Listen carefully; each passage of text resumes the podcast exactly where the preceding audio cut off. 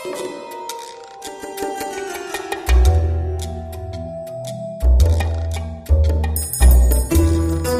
guys, welcome back to Dissecting Dexter. I'm your host, Gareth Watkins, coming to you as ever from the mobile studio deep in the heart of good old North Yorkshire, England, where it's very windy but it's sunny. It's not as cold as it has been. I know we talk about the weather, don't we, most weeks? Indulge me again because it's been shocking lately. We've had gale force winds, rain driving so hard it's almost horizontal and it's been cold. We've had the fire lit at home uh, for the last few days. Is to sort of try and stay warm in the evening because the radiators just don't seem to be doing a good enough job. Uh, and it was only this time last year when we had all that snow. You may recall from the season five podcasts how I was bemoaning the fact that we were snowed in and oh, we must have had about ten inches of snow. But this year we've well, we had that we had a brief blizzard last week, but it didn't come to anything, and uh, it's just been wet and windy and. But the sun's shining at the moment, and thankfully the rain isn't falling at the moment as it was last week. Crikey, I listened back to a bit of that from last week, and the rain was drowning out the sound of my voice, wasn't it? So I hope it didn't spoil your enjoyment too much. This week we are one week away from the end of season six. It is, well, it should be quite an exciting time, and there is a good level of excitement. But this latest episode, oh, I've got mixed feelings about it, and I'm going to get into that, of course, uh, in the review that's coming up in a minute. Just a couple of things I wanted to mention before we get into that. First, uh, if you're a regular visitor to the Facebook page, and you may have seen it um, pop by on the Twitter feed as well. I mentioned a cafe press shop that I'd set up. Um, I was interested in, well, originally just for myself, actually, as sad as that might sound. I fancied having a t shirt with the podcast logo on it, which is a bit self indulgent, but I thought, I wonder if I was to go to the trouble of, of putting a, a, a simple design together on Cafe Press, because I've, I've used them before. I wonder if anyone else would be interested in maybe having a T-shirt or a mug or I don't know a shot glass or something with the podcast logo on it. Uh, so I, I set up a shop with a few products on there, and to cut the story short, the designs were pulled because the podcast logo they say contravenes uh, well it's copyright infringement, and of course I I do kind of replicate the Dexter logo, um, even though the font used for the word Dexter is widely available. Uh, but I kind of use that blood spatter, don't I, underneath as well. So I can kind of understand it. I, know, obviously, it sucks at the same time, but uh, maybe I need to revisit that and try and put something together that, you know, maybe talk to them and see if I can do some sort of design that doesn't step on anybody's toes. Uh, so watch this space. I've obviously had to pull the shop in the meantime. Uh, pull it before it even began. but there we go. The other thing is, I was a guest on the Podtourage podcast again this week. Uh, we recorded last night and had a great time chatting to Heath and Axel, both of whom have been guests on this podcast before. So I was very happy to join them and have a chat about. Oh, we talked about all sorts of things. Uh, Christmas came up, of course. Uh, we also focused quite a bit on Sons of Anarchy. Uh, the season four uh, finale was last week. We talked about that. We also talked about a few of the other new TV shows that have been on this autumn, including American Horror Story and Boss. And I talked about the premiere episode of Luck, the new HBO series. Uh, talked about that a bit as well. Uh, so, if you're interested in hearing me ramble on about other non Dexter topics, as I often do in this intro, um, then check out the Podtourage feed. It's on iTunes. It's spelt P O D T O U R A G E. If you search for that and look for episode 4.8, and that's the one, uh, the episode title is Sons. Uh, so, check that out. Right, okay, back to Dexter. Season 6, Episode 11. Episode title Talk to the Hand. Original air date the 11th of November. No, that's not right. 11th of December 2011. Written by Manny Coto and Tim Schlattmann and directed by Ernest Dickerson. Okay, let's get stuck in.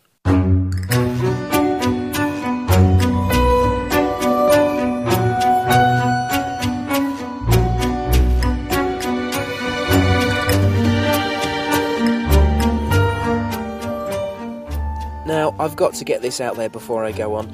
There was a moment this week when I thought the show was going to jump the shark.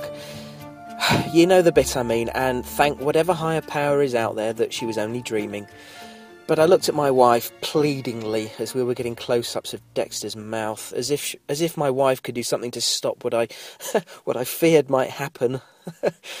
if I'd paused to think about it, I'd have had more faith that the writers wouldn't do something so crass and shit so as to properly screw up the show that I love and podcast about every week. But I was so overtaken by the rising panic that I nearly had palpitations. anyway, we'll get to all that. I want to talk about Dexter's activity this week because there was quite a bit of action and not all of it made sense to me. In fact, the whole episode was a mixed bag, with some good and some not so. Much like the season, really. But let's start at the very beginning. I'm still not entirely clear why Travis had to kill Holly Benson.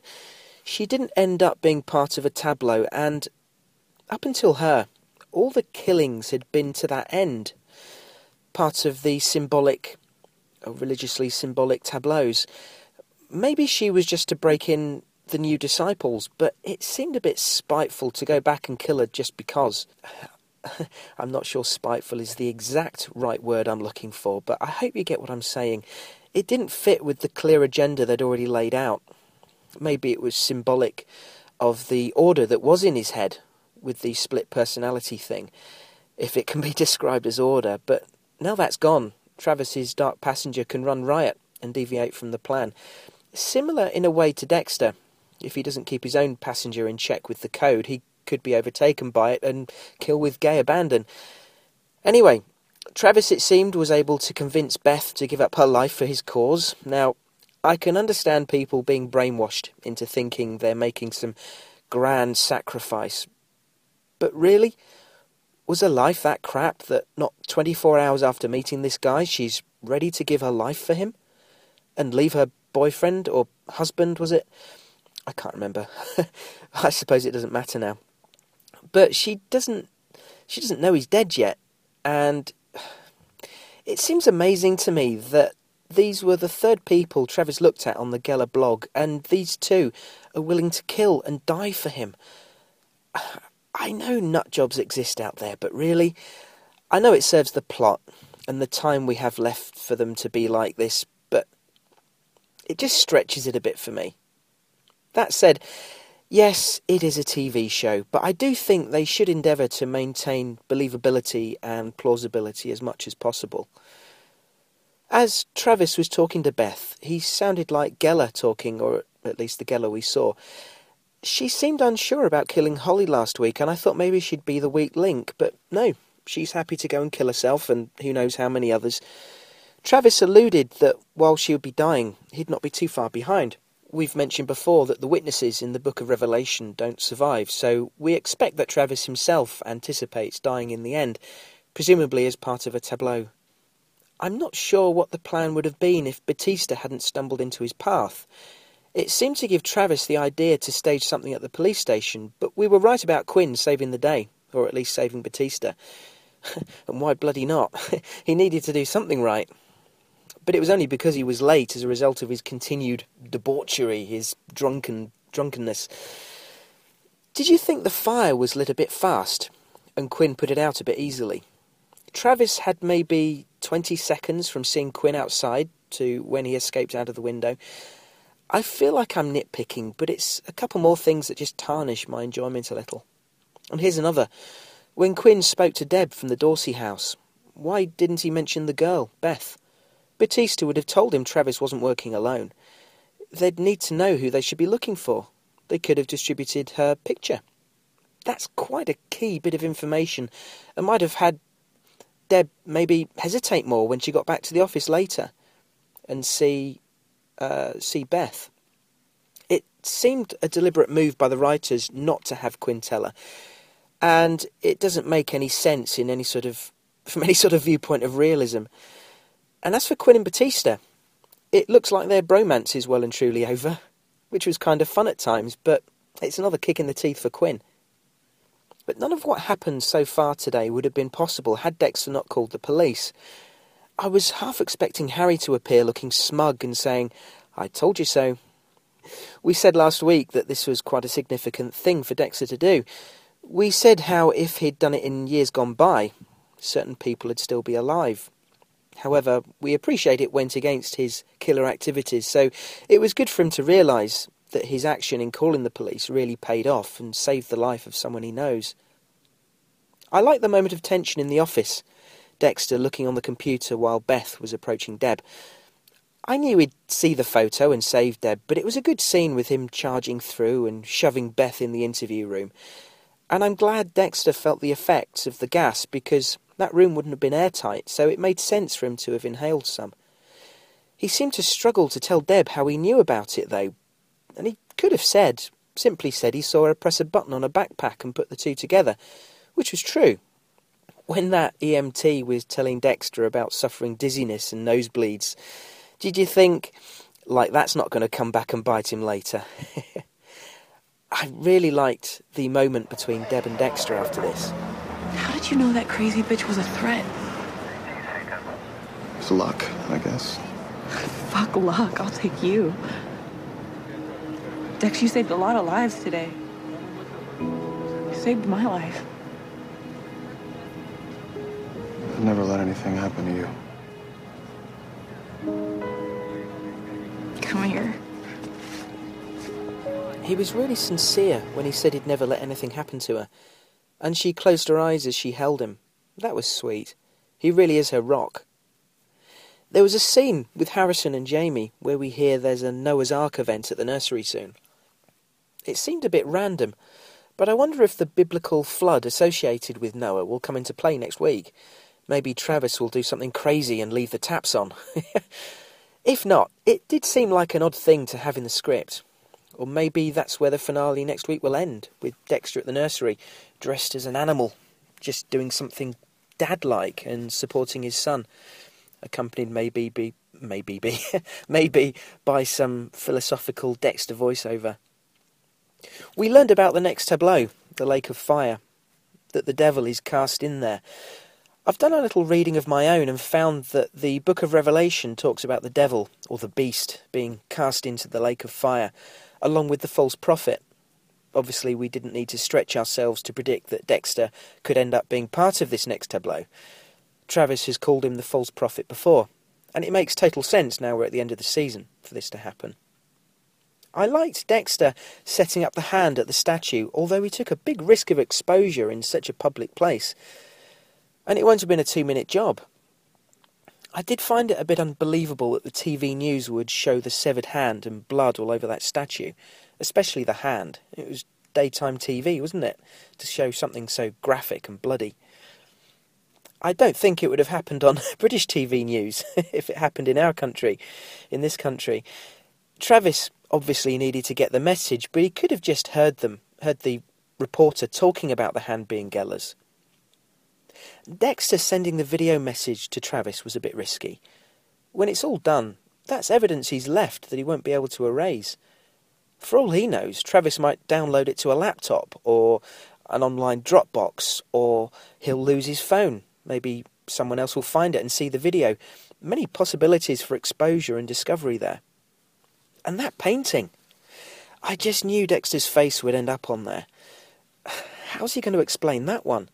You know, it could all unravel very quickly for him. How would Travis know Dexter? I suppose Dexter could say maybe Travis targeted him after he heard Dexter was the one to foil the gas attack.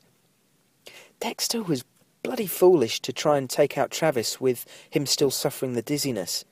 He'd have been better off staying in the shadows, better to live to fight another day. The setup at the end, with Dexter on the boat, petrol all around, it made me think of a cliffhanger on one of those old Saturday morning adventure serials.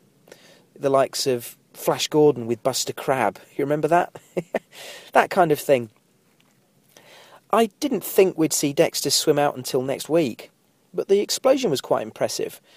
But now Travis has his boat, and there's still a kill room set up on the other boat back at the marina. I thought I was headed in the right direction. My dark passenger back behind the wheel. But if I was so sure I knew where I was going, how did I get so lost? Interesting comment from Dexter there, reflecting on where he is metaphorically speaking. He's been kind of lost all season, considering new concepts. It's knocked him off his game after we saw how settled he was, or seemed to be, in the season premiere. It was probably necessary if his character was going to make any further progress, though. But he realises now that he has been off his game and it's ended up with him here, floating in the ocean, a crazy serial killer sailing away in his boat. And now he's got quite a swim to do, which isn't going to be easy when we know any physical exertion will result in dizziness and nosebleeds, as that EMT so helpfully told us. Elsewhere this week, the Matthews subplot took a not surprising turn. As Deb and Matthews reached an understanding, LaGuerta sticks her boot in and screws them both. Deb could put LaGuerta at risk by convincing Matthews, who told the bosses about the call girl. And I don't think he'd be too happy or too surprised. With nothing to lose, could he end up doing LaGuerta some serious harm? Maybe this is something that will maybe span into next season. But let's get to the crux of the episode for me. the psychiatrist. She'd been doing Deb some good. But what the hell did she think she was doing? Implying Deb's in love with her brother? Oh, I was expecting Deb to punch her lights out at the mere suggestion. I turned to my wife and said, Wait for it. I don't know if this was a genuinely logical step for a psychiatrist to take, or whatever it what, or whether it was a, a plot device by the writers to mess with Deborah's head. But I really took offence at this. The suggestion that there is even a hint of incestuous feelings between these two. It's something I've never once considered, and I've never heard anyone else suggest. It's ludicrous. I think it's more a case of Dexter being a stable, ever present male figure. He's the only family she has. All right, she has a nephew, but she can't exactly lean on Harrison, can she? Deborah's had daddy issues and has needed that male rock. Why can't she just be close to Dexter without any suggestion of sexual attraction? Honestly, it really left me with a very bitter taste in my mouth. And then they had Deb dreaming about kissing him. That whole noodle scene made me feel ill. I was quietly praying to the gods of television that they wouldn't go down this road. And I was so, so glad when we saw it was a dream. I guess it's part of them sowing the seeds for the end game and having Deb discover Dexter's secret, but at the moment, I don't see why they needed to play this card. I can see it's going to mess with her head, and maybe that's the purpose of this to confuse her about how she feels. I just hope it's going somewhere. It isn't just a cheap attempt at shocking us. I have to say, I, I like Jennifer Carpenter's performance in the psychiatrist scene. She was as incredulous as I am, and me having had this rant now. Something tells me yeah, something tells me the writers know exactly what they're doing with this. We've said before, trust the show. But, blimey, that's bloody hard when they're playing the incest card. They need to redeem themselves here and have it go somewhere sensible. But moving on just briefly to Lewis. Not too much about him this week, but we did see him packing up the prosthetic hand to send to Dexter, having first drawn lifelines and stuff on the palm. Seriously strange. He was wearing latex gloves while he drew, too. Obviously, he doesn't want Dexter to dust for prints and find he handled it. But just about those lines he drew on the palm. Now, I'm, I'm not a palmist and I've not done any research, but some of the lines on the hand were in different colours. Now, I don't know if anyone who knows, you know, any listeners who know anything about this sort of thing can maybe look at where the different coloured lines were and maybe maybe have some understanding of what those specific lines meant. Was it black and orange? Maybe the orange line specifically means something and might give us a clue as to what the connection might be. I guess we'll we'll find out on Sunday when the finale comes along. But for now, I'm sure there's a clue there. Just thinking back to how Brian in season one sent Dexter these messages and, and sort of puzzles for Dexter to figure out.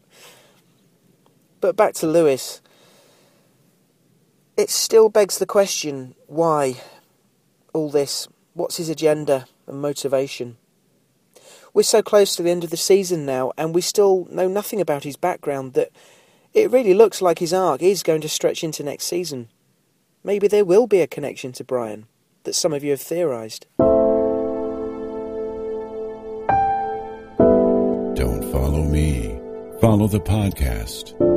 Get on Twitter and follow at Dissect Dexter. Overall, this was a strange episode. It was faster paced, there was quite a bit of action, but there were a few too many negatives for my liking. The incest thing was the big off putter for me. But if it goes somewhere meaningful and isn't just a throwaway for shock value, I might be able to forgive them. Quinn not telling Deb about Beth's involvement was annoying and felt like a deliberate plot point to ease Beth's passage to Deb's office. But there was sloppiness with Dexter sending the video message and continuing with his, his assault on Travis while his head was clearly spinning with dizziness. That was so foolish. And the painting with Dexter's face it wasn't so much a negative from the writers because it made sense for Travis to do that. But it's something else that leaves Dexter at risk of exposure. Actually, I should remind myself that I do especially enjoy the show when Dexter's in danger of discovery and we see pieces being set up where there's evidence out there that implicate him. Things that are outside of Dexter's control. So, with this in mind, there's perhaps good reason to still be excited for what's to come, and that's not to mention what's going on with Lewis. But enough from me. What did you think?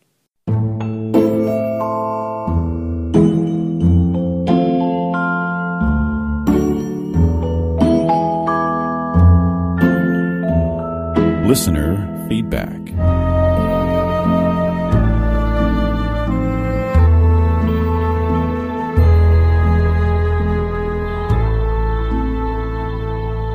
All right, on to your feedback. Firstly, a shout out to a few new iTunes reviews that I've spotted. Firstly, thanks to Creative Thieves, who in their five star review made specific mention to our caller Travis and commended him for the quality of his feedback. So well done, Travis. nice thumbs up for you, mate. Also, thanks to James Johnston, Pittsburgh Mike, Josh from Pittsburgh, Ferret Bite, iPhone Jen, and should I thank this person?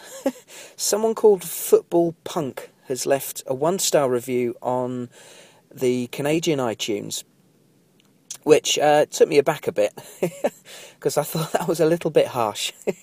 All right, my style might not be everyone's cup of tea, but um, I don't know. I guess I shouldn't take it to heart. Uh, some people do like to just troll, don't they? But what struck me most about what he actually wrote was that he described me as an old man. Christ, do I really sound that old? I don't think I do. I'm not sure if I've given out my age on the show before. I may have done.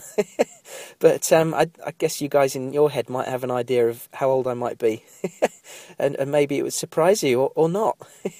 but uh, yeah, I was a little bit offended at being described as an old man. Maybe it's the British accent that to uh, to our friend Football Punk, maybe that made me sound older. I don't know.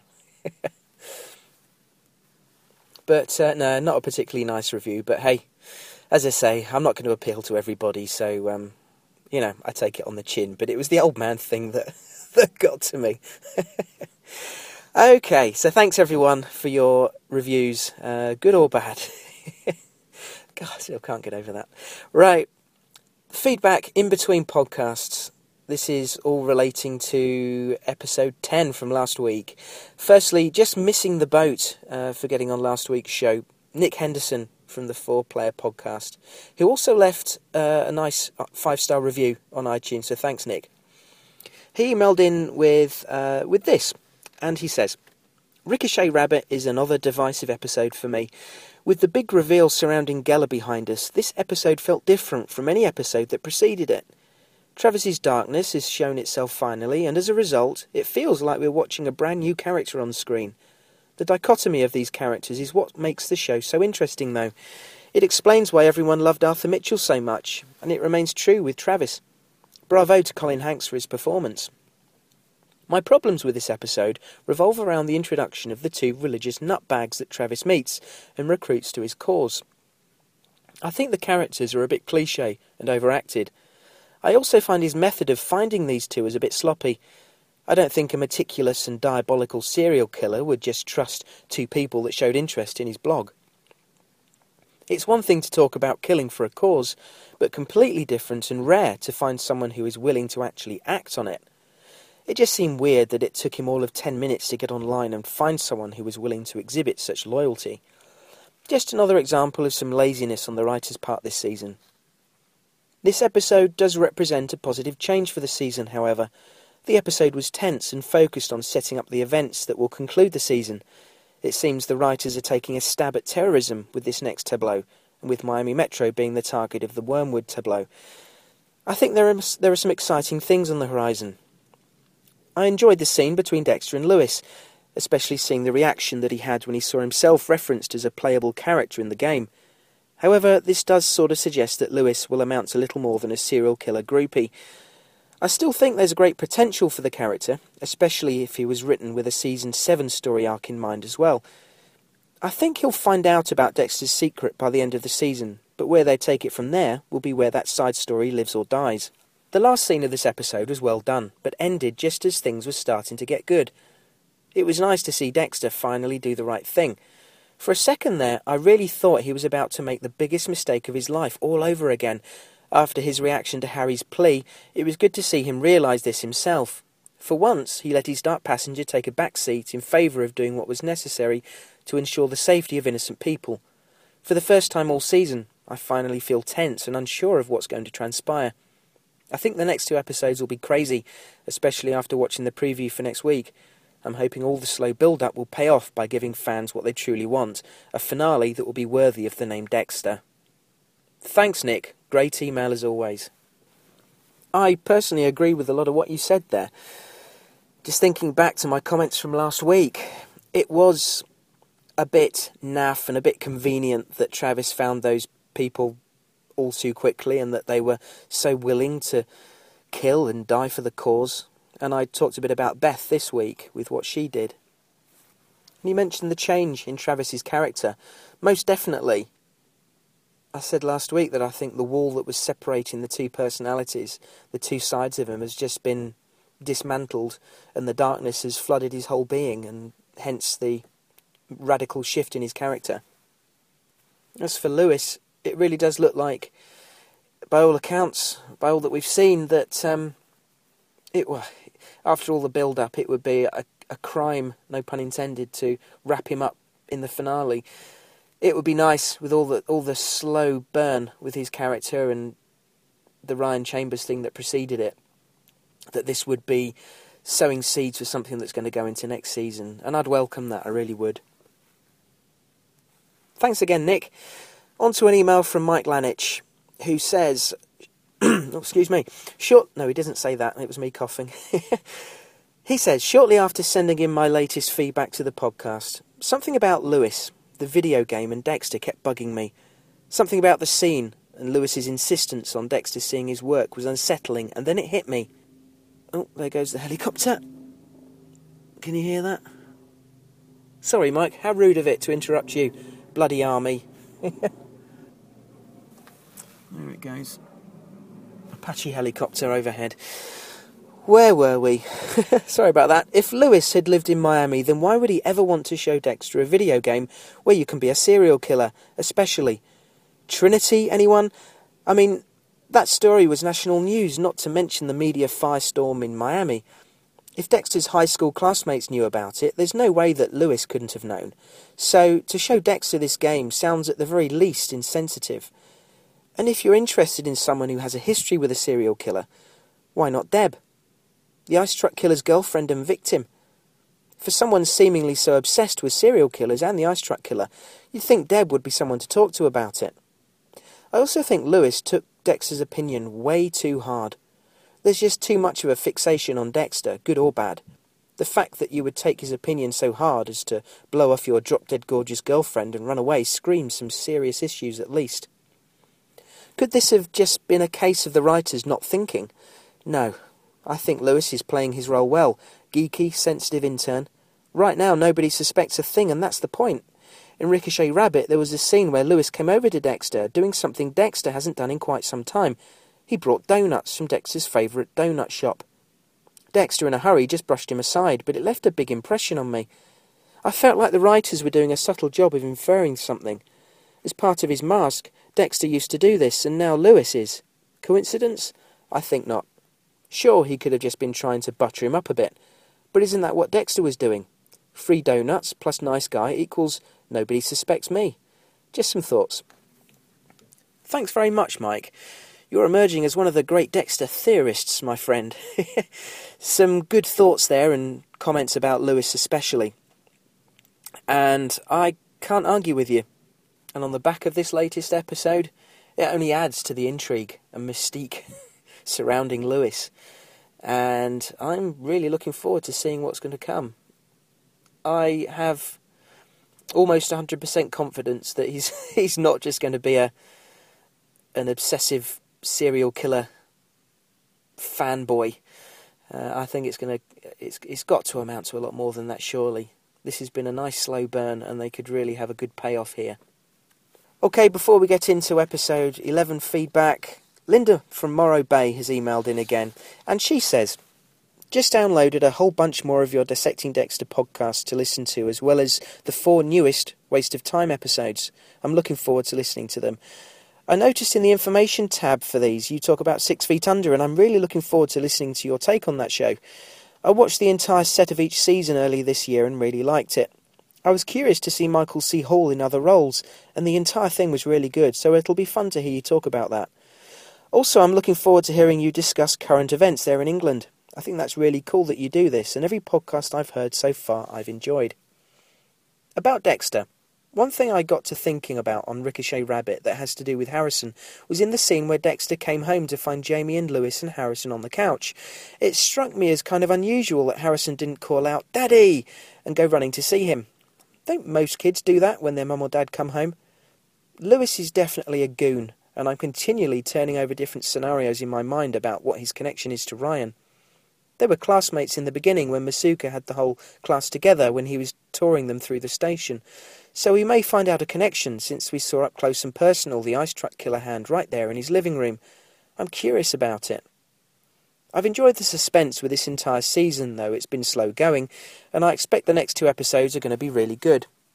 Good enough, I will likely buy the DVD set when it comes out in the fall.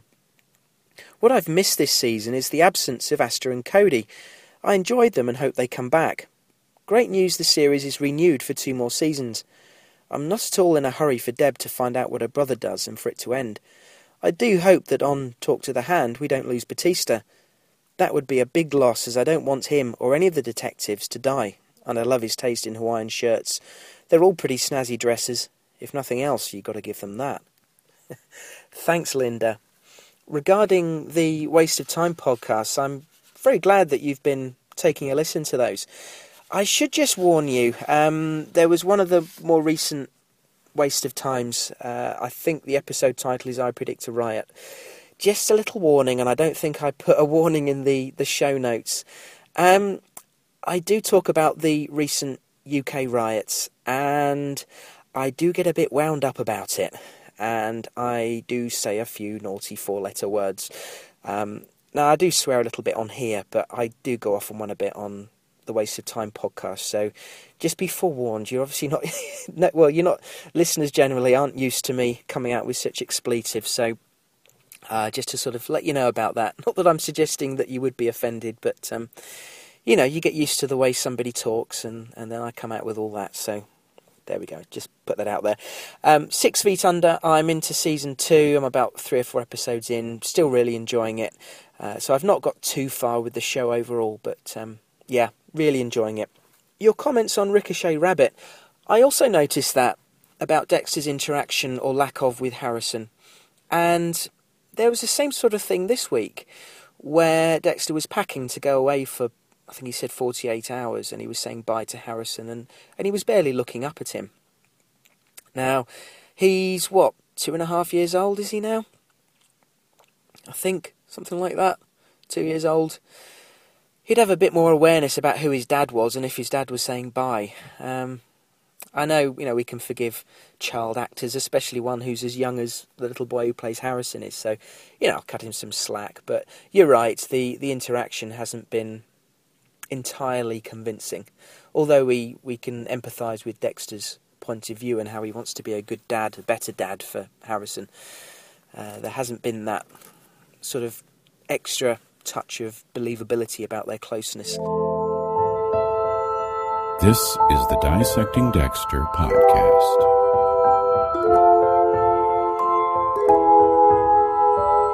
It helps me control the chaos.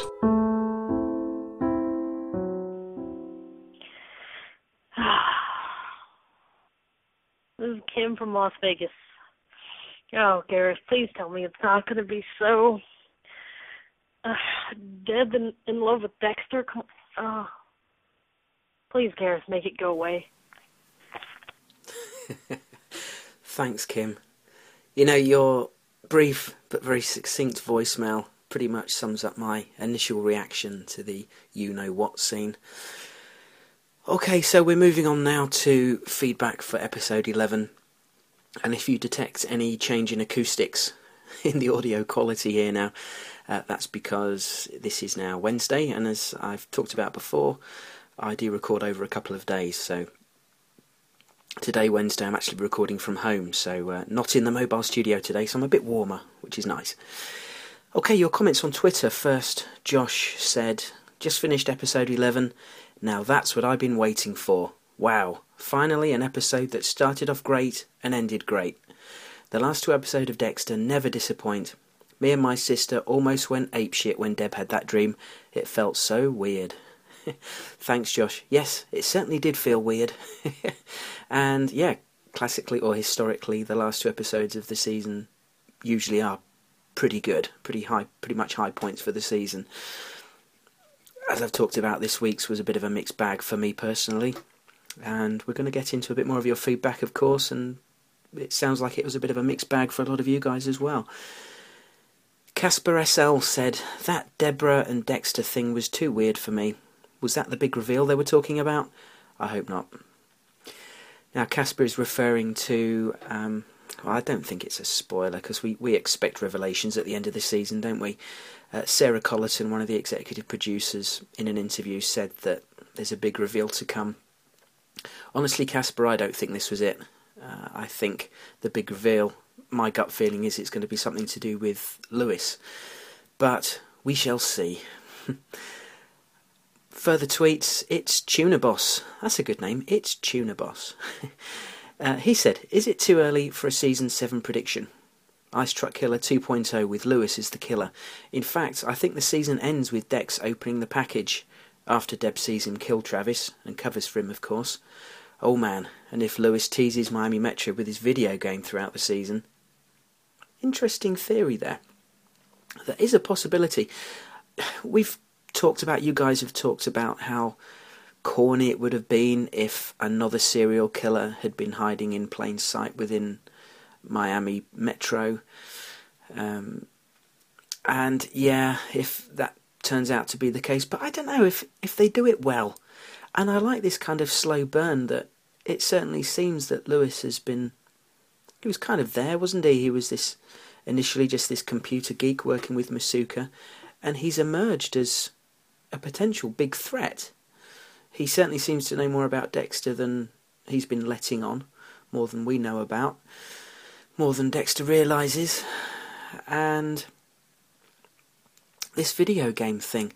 What if that next season could turn out to be something he leaves the police and maybe or leaves Dexter and maybe Dexter has to play the game, work his way through the plot of the game to uh, and well through the game clues emerge as to what Lewis is up to.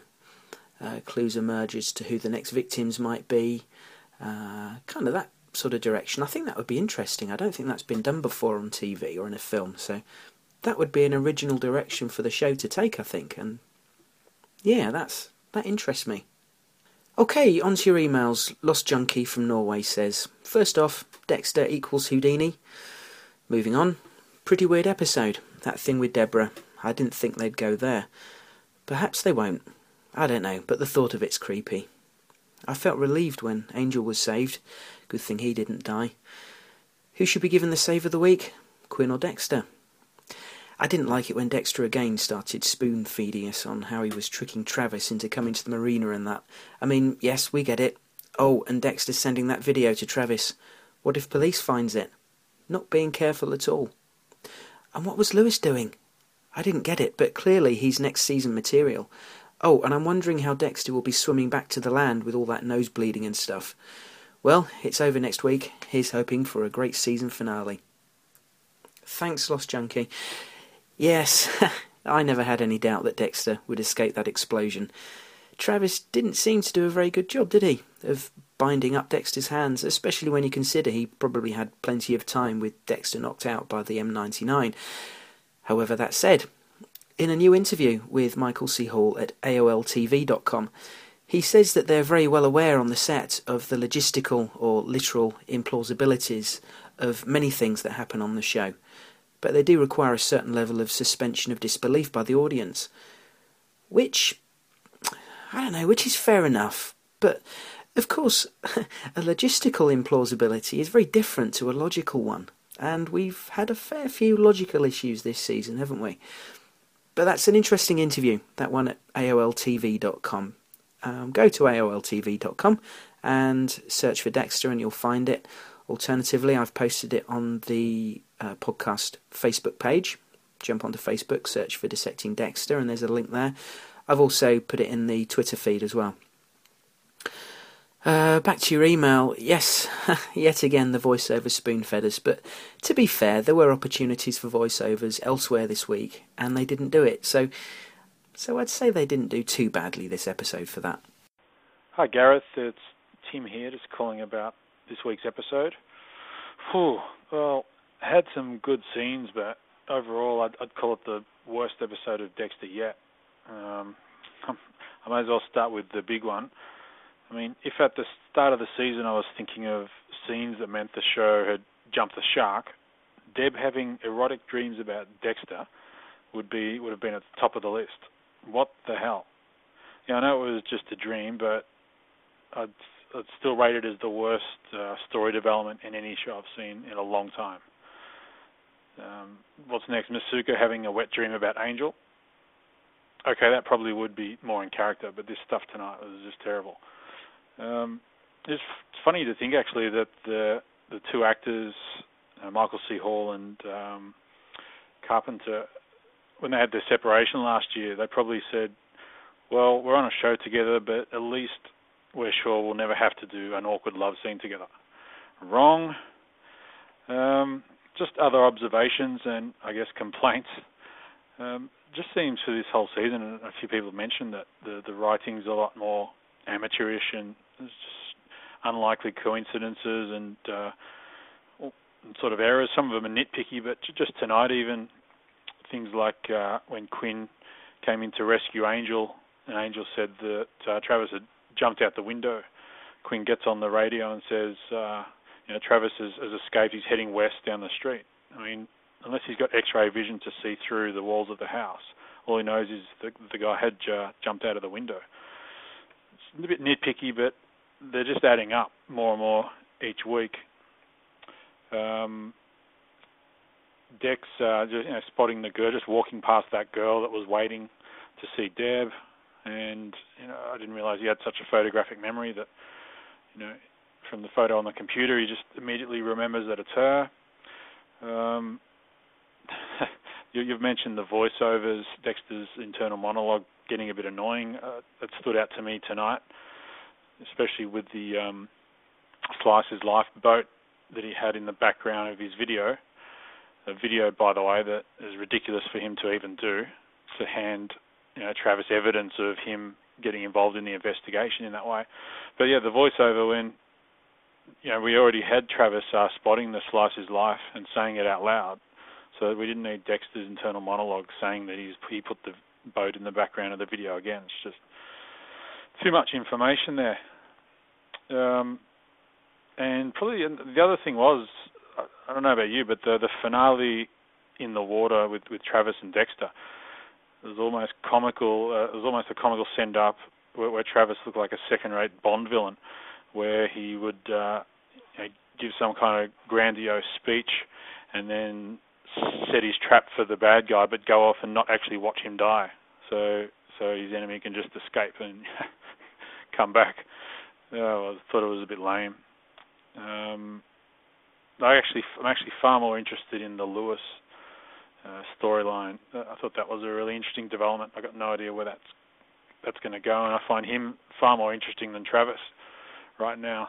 So, yeah, look, a bit of a negative call, but um, I just thought I'd uh, share my thoughts on the episode. I really thought it was it's a bit of a low point for the show, to be honest, tonight. Um, but still, there's one more episode left. There's still a fair bit of drama, so it, it could end well. And yeah, look, to, to me, this is going to be a bad season, but I'm still still looking on the positives that every long-running show, almost every show, has a bad season, and this is Dexter's, and I'm still uh, still looking forward to you know the next season. Um, tonight didn't really feel like an episode of Dexter to me. It was more like bad fan fan fiction, where they somehow managed to get the real actors to to play the parts. Um, but we'll see how it finishes finishes off next week. Maybe LaGuerta will die a horrible death, and then the whole season will be redeemed. Okay, thanks a lot. Thanks, thanks again, Gareth. Thanks, Tim. Don't worry about being too negative. Uh, it's good to get a wide spectrum of opinions for the podcast. It's it's all good. I certainly don't mind, and you know I've I've been pretty much a negative Nancy this week as well. Uh, I have to agree with you. I think the incestuous inferences inferences uh, were certainly a low point for this season, if not the show as a whole. Um, I've got to have faith that it's leading to something, and they're not actually going to follow through with Deb having genuine sexual attraction for Dexter. Ugh, God forbid. And you describe this as maybe the worst episode yet. I wouldn't go that far. Um, the first 10 minutes or so really moved very quickly, and apart from that gripe I had about Quinn and how much he told Deb over the phone, uh, I certainly enjoyed the opening this week. Uh, and it's funny you mentioned the phrase "jump the shark." Obviously, that's they're three words that I used in my review. And uh, elsewhere in your voicemail, you talk about the, some of the dodgy writing this season. Yeah, I can see where you're coming from. We've picked the writers up quite a few times this year, uh, and maybe in the broad scheme of things, we can forgive some of the little slips, some of the little weaker points. And as Michael C. Hall said, they require us to suspend our disbelief to an extent with some of the things in the show. And I can see that, I can understand that. We have to do that a lot with TV shows. I was on, as I mentioned, I was on Podtourage this week and we were talking about that in regard to Sons of Anarchy. Um, you know, it's just another fictional TV show. Uh, it's just par for the course, I think, with TV watching. We've got to do that. And Dexter is no exception, so I don't know. Should we just be a bit more chilled out? Maybe discuss next time. On to an email from Yvette who says, Hi, this is Yvette from the US, and I've been listening to your show and loving it for the past several months. I haven't felt compelled to write in until now, though. I think we can all agree that this season hasn't been the best, but it didn't get seriously horrible until this latest episode. I think I'm going to have to quit the show if they insist on proceeding with the Deb Dexter pseudo incest storyline. It's just gross. I couldn't help thinking back to the college psychology classes and the whole Westermarck effect. Children raised together, regardless of biological relationship, naturally avoid sexual relationships with each other. Why are they going this route? Ick. As for Travis Marshall and the whole DDK debacle, I just don't care anymore. Travis Marshall is the least believable and least threatening big bad yet. The only plot line or character I'm interested in anymore is Lewis. I hope you and your listeners are right, and the writers are prepping him for something big next season. Thanks, Yvette. Honestly, I don't think they're going to go down the road of Deb genuinely thinking she has feelings for Dexter any more than purely brother sister love. It's inconceivable, I had a very strong instant reaction to what happened, and I think I probably conveyed that in the review section, but now I've slept on it a couple of times. I think it was just a shocking plot device to mess with Deborah's head. I don't know why they needed to do this specifically. They could have messed with her head in in less controversial ways. But I'm assuming it serves a greater purpose, or at least it had better. but one thing's for sure, it's certainly got us talking about the show. well, that we talked about it anyway, but you know what I mean, it's got us talking about it. And as for Lewis, all indications now seem to point to Lewis going on to next season, which I welcome. Hi, Gareth. It's Dave in Ohio calling about uh, episode 11, uh, Talk to the Hand. Uh, I'm not sure where I'm going to end up on the spectrum of who likes it and who doesn't. I'm going to say, at the end of the day, I am looking forward to the season finale. So therefore, the episode did its job, and overall, a good episode.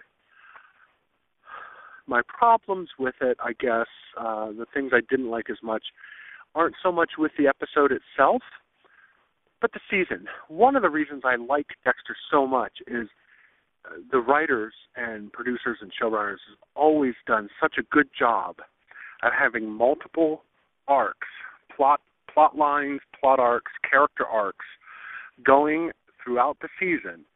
And while some of them are dipping, some of them are peaking, uh, some are just starting to come up, and others are winding down. And they do a really good job of having that mix throughout uh, the season. So while one new character arc is starting, the other one's winding down, and another one's peaking, and that was that's what made each individual episode uh, in previous seasons so good was that dynamic. That was kind of missing, and I think it in this episode and the previous one, especially so. That was sort of my comment last time about uh, the, the the cards being all out of order. I liked all the lines, all the uh, all the plot elements going on in here. Uh, the LaGuerta Matthews thing, that was really good. Just the timing of it, I, I don't know. Uh, the Lewis uh, storyline and plot, I'm really enjoying that. Gosh, I just wish they would have done more with it, developed it more, introduced it earlier. So th- I guess that's still my my complaint. But like I say, I'm looking forward to the finale. So good episode. Only problem is, worst season in Dexter history was the dream sequence that Deb had uh, after talking to her psychologist about her possibly being in love with Dexter in a non brother sister way. Ah, gosh, they were doing so good with that story arc of Deb and, and and breaking down her blind spot towards Dexter, and they just threw that in out of nowhere. Uh, I just I don't know. We'll see where it goes. We'll see what happens. Uh, maybe it's a way to build up her blind spot again, but in, in my opinion, all it's done so far is lead to the absolute worst scene ever in Dexter history. Um, especially when you contrast it with scenes from season two where Dexter has decided he's going to turn himself in and he needs to tell Deb that he's the Bay Harbor butcher, and he goes through uh, the whole thing in his mind of her reactions, her you know four, three or four or five different reactions, which was just hilarious. That was such good comic relief on such a serious plot line. This was just awful. Um, looking forward to the season finale, and we'll see how it all all hashes out then. Thanks. Thanks, Dave. it's great, you know. I love doing this podcast. You seem very reasonable about the season, very chilled out, and you seem to have taken quite a few steps back. Uh, and you've just got your own perspective on things, and I like that you seem to be enjoying the season and accepting it for its its flaws. Um, although you seem to share mine and everyone else's opinion that the turn that the season took with the Deborah Dexter thing. My goodness me. The psychiatrist thing with Deborah, I had also been enjoying. The deconstruction of a character was fascinating. And then the shrink goes and takes this massive leap. Now, I can see in the scope of the show it will probably end up serving a purpose to screw with her head. But I don't know. Was it a natural step for a psychiatrist to take? Well, I would argue probably not. I, I, she certainly lost Deborah's trust there, didn't she? And wound her up and made her angry.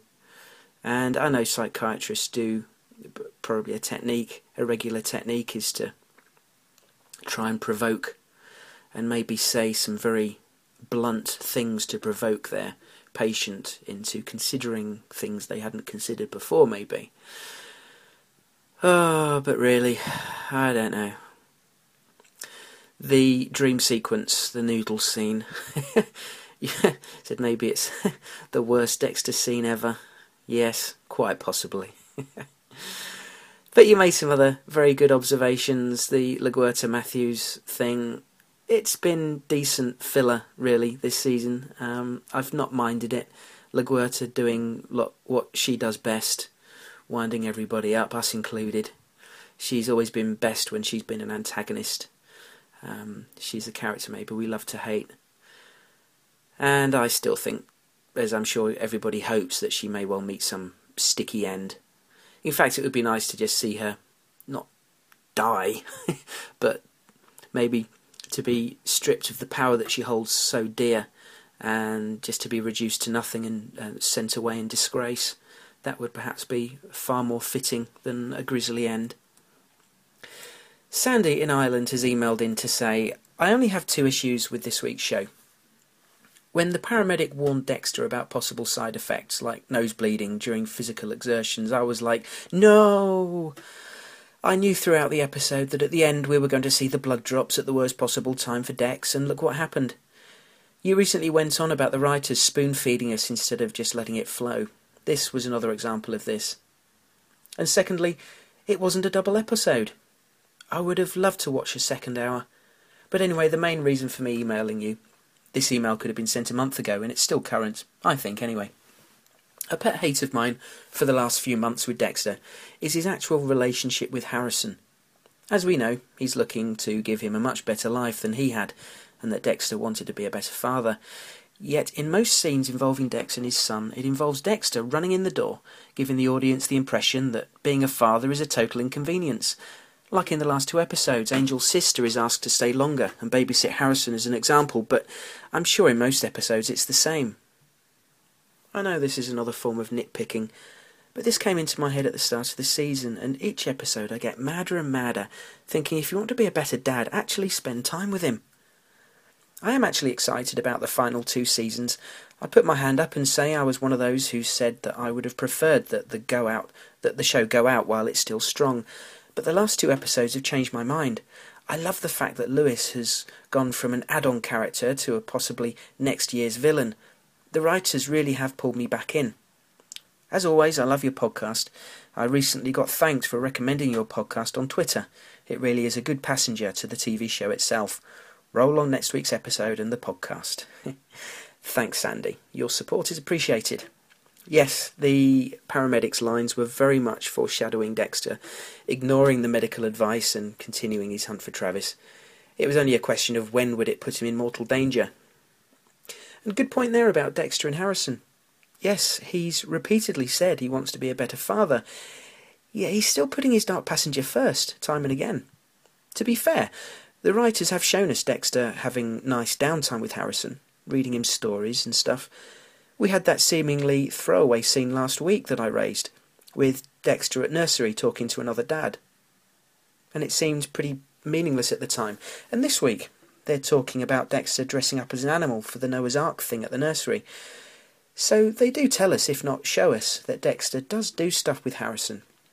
But you're right, he does seem to spend an awful amount of time away from home for his dark passenger, when he could be spending it with his son. Well, they grow up so fast, and these early years are so short and so precious. He really needs to find a way to dramatically reduce his need to kill if he's ever going to be a better father. And that brings us back to the theme this season of light and dark, and Dexter's exploration of whether he has light in him. Like you, Sandy, I also didn't want the show to outstay its welcome and bow out while it was still strong. Inevitably, like with any show, not every season can be top notch. Every show has its weaker times, or less interesting storylines, even classics like The Wire. But like you, I'm excited for the finale and especially for the next two seasons, now that we know the writers have an end date. You're listening to Dissecting Dexter. Is that serious shit? Hi, Gareth. Ken from Pittsburgh. Uh, I'm just calling to say that it looks like our hopes for uh, a season seven Lewis plotline uh, that that might have uh, some hope, um, since by the end of episode 11, Travis is still alive and well, and um, I really don't think we have time to wrap up Travis and Lewis's uh, story next episode. Uh, I certainly hope they don't wrap it up because we saw Travis, sorry, not Travis, we saw Lewis doing some pretty um, mysterious things. Uh, one redditor uh, by the username one two three, not it, um, was doing a little freeze frame research and figured out that when Lewis was drawing on the, um, the mannequin's hand, he was highlighting um, like palm reading lines and he drew them all in black except for two lines, um, the line of life and the line of fate, which, um, as he puts it, is pretty fucking ominous. so, um, my prediction would be Travis is wrapped up. 25, 30 minutes in, we get some Dexter, Deb alone time next season. Uh, no, sorry. Travis gets killed 25, 30 minutes in. Dexter Deb alone time, and then probably a Dexter opening the box, seeing the hand, cliffhanger for season seven. That would be my prediction as far as that goes. Um, and then one more note, um, which I, I found myself thinking uh, after the episode, and uh, having a good laugh about it. Um, the writers when referring to season six, uh, they always tease that the season will have big revelations for Deb as far as her relationship with Dexter goes, and I'm pretty sure all of us guessed that that would mean she was finally going to find out this season. Um, I bet none of us were sitting there thinking Deb's going to f- learn that she loves Dexter, because, oh man, I I don't buy that storyline uh, a, a lot of people are calling this the jumping the shark moment. I'm not I'm not going to get there, but because I can understand to some extent Deb has confused feelings. Uh, it will have jumped the shark if Dexter returns said feelings. Uh, I certainly hope he doesn't. Uh, this whole Deb loving Dexter thing kind of seems forced to me, at least. Um, the psychologists really seem to be jumping huge gaps that I don't know. I, I'm not a professional, but worst psychologist ever. All right. That's all I have to say for this week.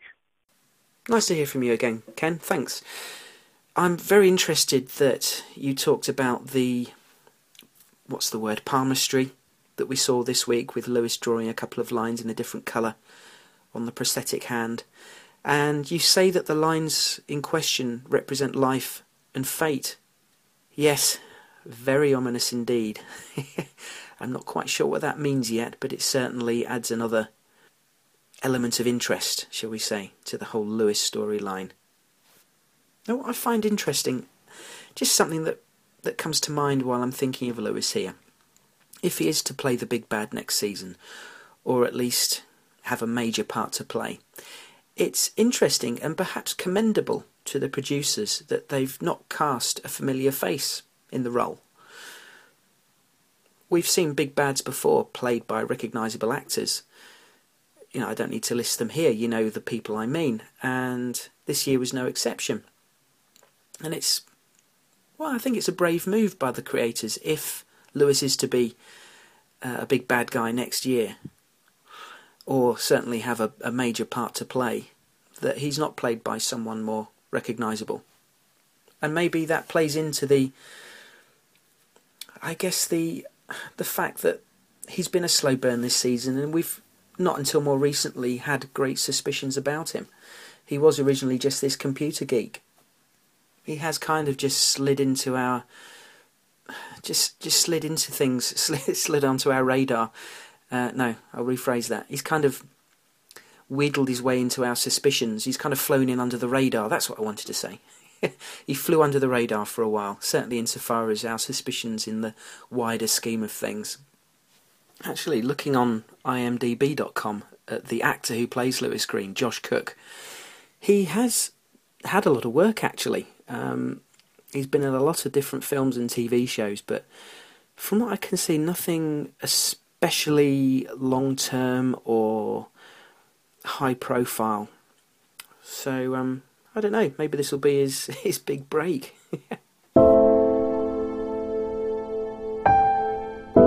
This is the Dissecting Dexter podcast. It doesn't matter what I do. Born in blood. Both of us. Hey Gareth, this is Travis, and I think I'm keeping it real short. I think. Uh, I really liked this episode. Uh, maybe despite myself, I, I really liked it. I think the only bad part, the only part that made me roll my eyes and groan was Dexter sending the video text, quote unquote, to to Travis. Uh, I thought that was, you know, a little corny because I don't know if those really even exist in real life. And plus, you know, like, oh come on, man, you really gonna send uh, this message to this fool who uh, is getting investigated by the police and now potentially uh, the federal government with Homeland Security? And then plus, I, I didn't know that uh, Dexter had his real phone number. Or, you know, I was confused about that. Uh, but you know, whatever. That, I think that was the only really corny part of that. I really dug the episode. Uh, you know, for Lewis, what's going on with, our boy Lewis? Uh, there wasn't a lot of on the Loomy front this episode, but uh, just Lewis himself. You know, as soon as he told Dexter that thing about like, oh, I'm done sitting on the sidelines, I was like, oh, oh shit, Dex, what, who, what you, what, how'd you, what are you doing now, Dexter? But uh, I don't know. It's uh, real interesting. I'm not entirely sure that he knows Dexter's a killer. This might be a coincidence. He's certainly obsessed with Dexter, but I don't know if he knows Dexter's a killer. But uh, yeah, I was sad to see Matthews leave. Although Matthews has really sort of just been like a pain in the ass character the past few seasons. Uh, I really, I always kind of liked Matthews for a weird reason. I used to have a girlfriend that had a crush on him, and of course I wasn't. I, I'm not the jealous type, so I didn't care that she had a crush on this on this person. But it just always, I was always fond of him because of that. Because for some reason she had a crush on this old asshole from Dexter. But so I'm, I, I thought that was cute, and so it's kind of sad to see him leave. I'm assuming this is the last time we're going to see him. Uh, LaGuerta's a bigger bitch than ever, but uh, Dexter's kind of been off of the religion angle since I don't know, maybe Nebraska, the episode Nebraska. But I kind of see how they're going to tie it all back together with Dexter floating in the water and whatnot. And he says something like, "Oh, you know, I used to be, I thought I knew where I was, but now I'm so lost." You know, of course, at the time, I think he was talking about uh, he was lost in the ocean. He didn't know where he was in relationship to the shore. But uh, you know, I think I think I can kind of see where they're getting with uh, the religious thing. I don't know. Maybe I'm reading too much into it, but um, of course, the the big part of the episode was uh, Deb. Deb's latent feelings for Dexter. That during that whole scene where they ended up kissing, I was like, "Please be a dream sequence." You know, I think all of us were like, "Oh my gosh, what the hell?" And I was hoping it was a dream sequence. And then when he went in for the kiss, I was like, "All right, this is this is clearly a dream." And fortunately, I was right. But uh, yeah, I'm not upset by this storyline. I know a lot of people are or will be upset by it. Uh, they think it's kind of ridiculous or out of character. Uh, I don't really think it's that bad. I mean, I can't. I certainly have never had the hots for my sister. Uh, well, I am blood related to her, but you know, I think uh, Dexter and and Deb certainly are close, and I think maybe the part of the reason I'm not so freaked out about this is because I don't think they're going to to go through with it. I mean, this is certainly Deb is freaked out about it. She's not embracing this idea, and I really don't think Dexter's going to go along with it. So maybe that's why I don't. I'm not upset because I don't think that uh, they're going to pull the trigger with this thing. Uh, but then again, I never thought they'd kill Rita in season four. I thought that's the last thing they'd do. So who knows? The writers have done dumber things. Um, but I don't know. All I know is, however it's going to end, it's got to be Shakespearean in scope, man. Deb reminds me of like Ophelia from Hamlet or something. Like, man, she's going to be messed up if if she's gotten, you know, she's got a crush on her brother, and ne- or she finds out he's a serial killer. Like, damn, Deb, man, I, I feel sorry for you. Thanks, Travis. Good voicemail as always, mate. And you raise, as always, uh, a variety of good points. The video text thing. Um, I guess multi well multimedia messages are, are quite commonplace, aren't they? So I'm I, I don't know.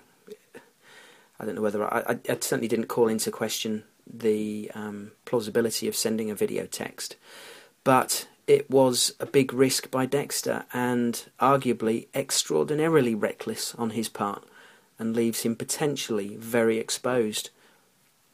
I was a little bit interested. Actually, I was more than interested to hear that an ex girlfriend of yours had a crush on Matthews. What the hell? What were you doing with this girl? now I'm pulling a leg. Of course, but uh, certainly the first time I've heard of anyone having a crash on Matthews. Dexter, yes. Matthews, hmm, not so.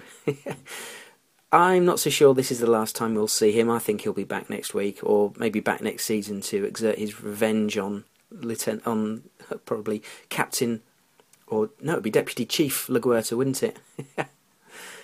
uh, you mentioned Dexter saying how lost he is at the end there.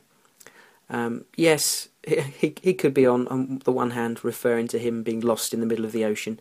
Uh, I think he was speaking more metaphorically and talking about the bigger picture, which would certainly make sense in the scope of the season. And uh, you mentioned the dream sequence. You're lucky that you called it as a dream before the uh, kiss happened. Um, I didn't. I was. I just had this rising panic uh, within me that um, kind of blinded me to reason. oh God. oh dearie me that was oh no, no. but no, I, regarding the whole incest thing, as I've talked about, I, I, agree with you. I have to think they're not actually going to go through with it, and that it serves a, a, a more, it serves a greater purpose, and that they're just trying to screw with Deborah, and it's going to lead on to something else, something a bit more, a bit more tasteful. Oh, dear. Final email this week is from our friend Ian in Bristol here in England, who says, Apologies, no time for a call this week, but here are my initial thoughts. A good episode again, but spoiled by the cliched Dexter gets caught by the serial killer twist. This has been done so many times now that it's the expected outcome. The only possible twist that I can see from here is that he doesn't get himself free, but is saved by someone else. Perhaps Deb comes to her brother's help. It would be a good showdown between Travis and Debs, and a good opportunity for Deb to see what Dexter does on his nights off. The painting of the devil with Dexter's face should lead Debs to know that Dexter is at risk. But why should Travis choose Dexter? Is it just because he saved the police station from a gas attack, or is there something else? I really don't like the storyline raised by the psychiatrist about Deb falling in love with Dexter. This just doesn't feel right and is making me feel uncomfortable. I hope this gets killed quickly. The Matthews LaGuerta Deb storyline has been closed quickly. I wonder if Matthews has gone for good. LaGuerta has really shown herself to be a political animal and very devious. Deb must be feeling very unsafe at the moment. Will she and Dexter be able to control LaGuerta? Maybe a good storyline for the next series. Finally, what was Lewis writing on the ice truck killer's hand? I assume this will be delivered at the end of the next episode as a cliffhanger for Series 7. Thanks, Ian. You're right, it is a bit of a Dexter cliche, getting nabbed by the serial killer. It has been done before, and I'm sure they'll do it again. Uh, well, I guess we just kind of have to let that wash over us. It's Dexter after all. Um, the twist that you predicted uh, that Dexter doesn't get himself free but is saved by someone else. He obviously did get free of the boat, but he's well. Last we saw him there, he's bobbing about in the ocean. Who knows how far offshore? It could be quite um, quite a swim, couldn't it? and nobody knows he's there. So uh, you know, Travis thinks he's dead, probably presumably blown up. Um, so I don't know how he gets out of that one. The the only thing I can think is that he suddenly becomes an expert long distance swimmer and makes it back on his own, you know, under his own steam. I raised in my review the question of the painting of the devil and the fact that Travis put Dexter's face on it. He seemed to be doing that in some random house. It looked like he'd killed the occupants and was sort of holed up there. So I don't know how soon they're going to discover that. Although that said, I would predict it will be the next episode. Because uh, I don't imagine they're still going to be investigating DDK in season 7.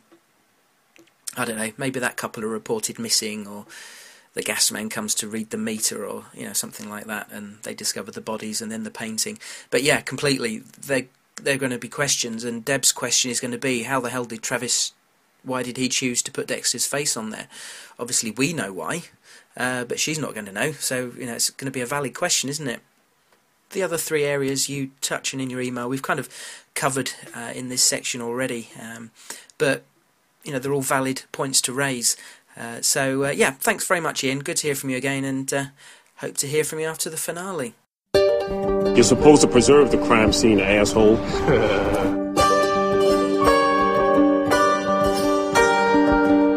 this is the Dissecting Dexter podcast. Keep up to date with the show on Twitter. Follow at Dissect Dexter.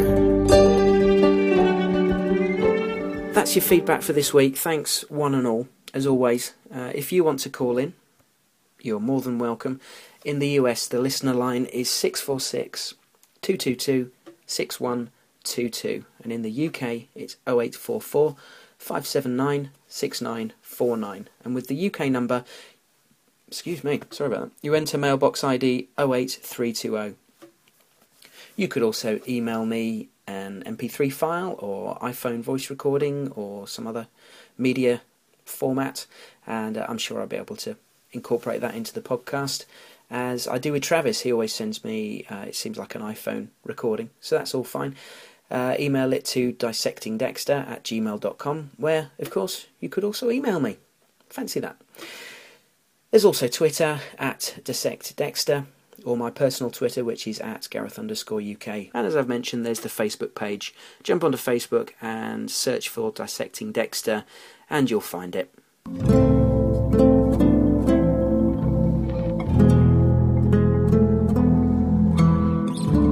Next time on Dissecting Dexter.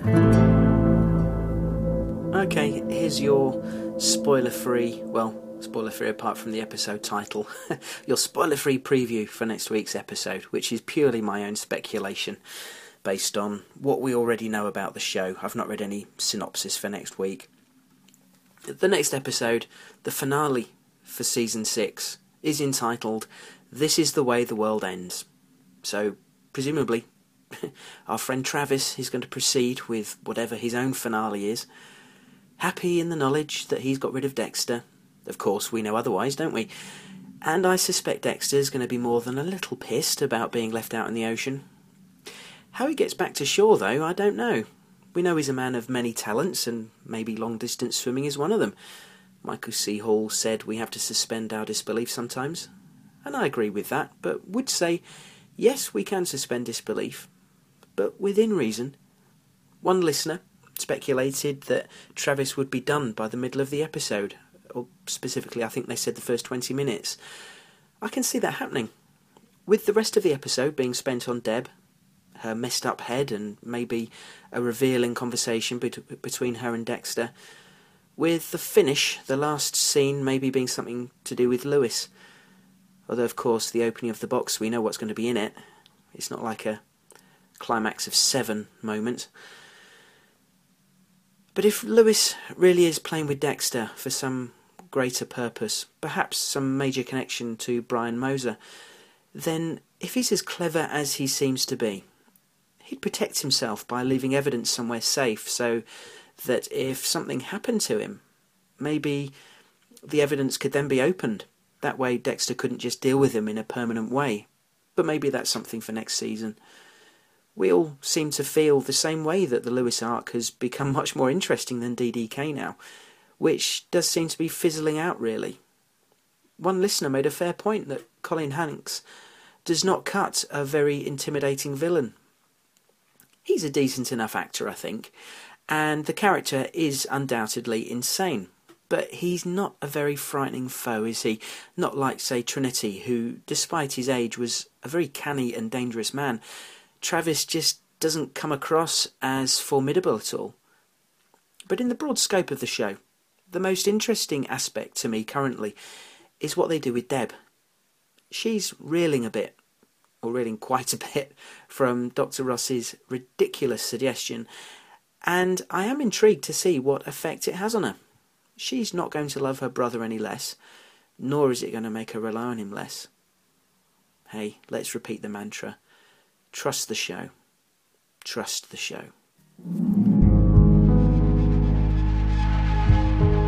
Okay, as we draw to a close for another week, very quickly, two or three announcements. Next week's podcast will be a gathering of friends of the podcast, hopefully. I'm in contract negotiations with two or three well known names to the podcast. Uh, we'll have a chat about the finale and the season in general. Uh, but although that's a break from the usual format, do keep your feedback and comments coming in. I will do a dedicated season 6 finale feedback show, hopefully between Christmas and New Year. If not, then the first week back after New Year. Uh, so please do keep your thoughts coming in. After that, I shall be doing a top five highlights, top moments of season six. I did it for season five, it was a lot of fun, and I'm going to do it again. But I need your help, of course. So please start having a think about maybe draw up a little short list of what your favourite moments of the season might be. Uh, leave a gap or two for the finale because something tells me there might be a couple of potential nominees uh, in the finale this weekend.